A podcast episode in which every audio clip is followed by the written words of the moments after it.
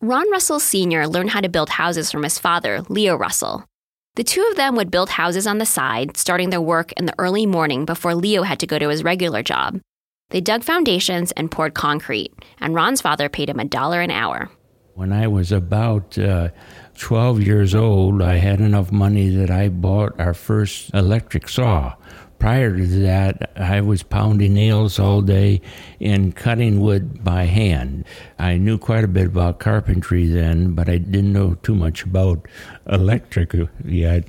My dad said, All you have to do is put the two wires together, and if they don't spark, it's okay.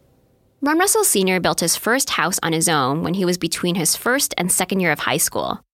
Last week on The Distance, you heard about how he started a company in 1956 called R. Russell Builders, which his son Ron Jr. later joined as a partner.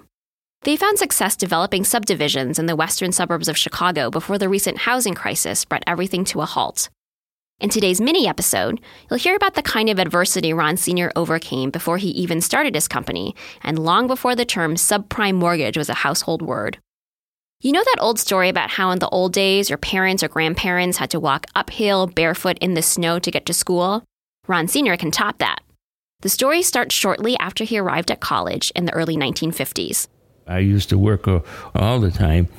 And uh, after I got to school, being there for two weeks, they found out I had polio.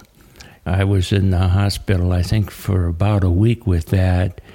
And, and, After Ron got out of the hospital, his doctors wanted him to do physical therapy, but he didn't like it. And what it was is they would uh, sit me on a chair and make me lift my arm. Uh, it was in my right arm, and I couldn't walk for a little bit.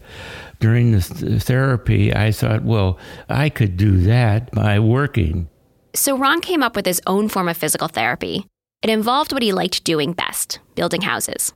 I opened up a hole and started a house when I was in college, uh, my freshman year, and it was up on a hill.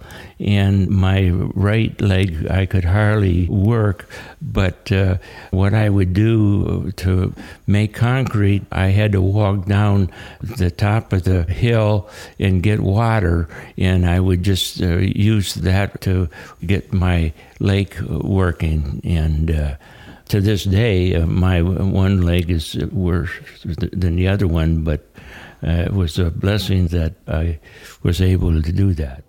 Not only did Ron get his leg working again, but he was able to build two houses during the three and a half years it took to finish college.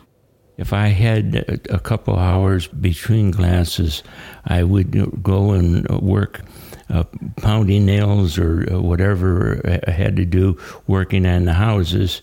And they would know when the class was going to start because they see me coming around and get to school on time.